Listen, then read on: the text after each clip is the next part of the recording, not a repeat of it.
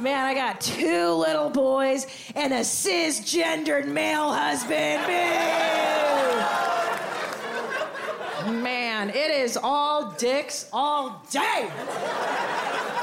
My house has less feminine energy than Sarah Huckabee Sanders. Holy shit. I am the only clam on the menu at Long Dong Silver.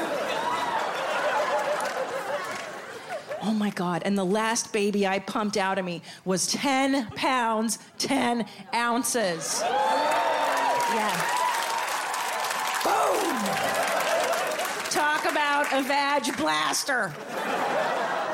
Wrecked my cold cut combo. Slayed my sausage wallet. Destroyed my whisker biscuit. Bloodier than a Mexican town in a drug war. Goddamn IED went off down there, folks.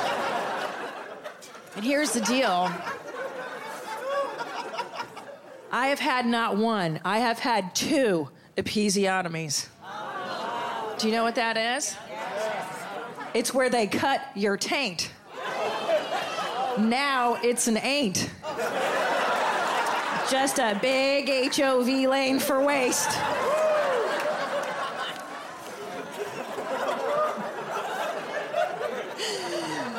Oh my God, you know it's so messed up. After you have a baby, the doctors have the nerve to ask you if you think you might have postpartum depression. Like, I, it's a mental illness, it's a syndrome. I'm like, if you're not depressed after having a baby, you're mentally ill.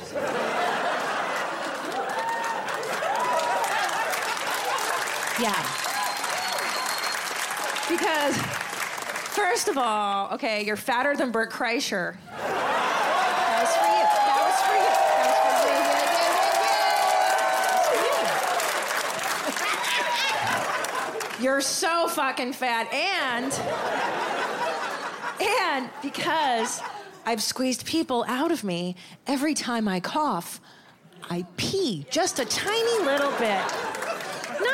It's just a whisper, just a dollop, just a mwah, kisses my panty, just like you're gorgeous. Just a little something. Not enough to merit an underwear change in my mind. So instead, I walk around in piss pants most of the time. Watch Christina P. Mom Genes, only on Netflix.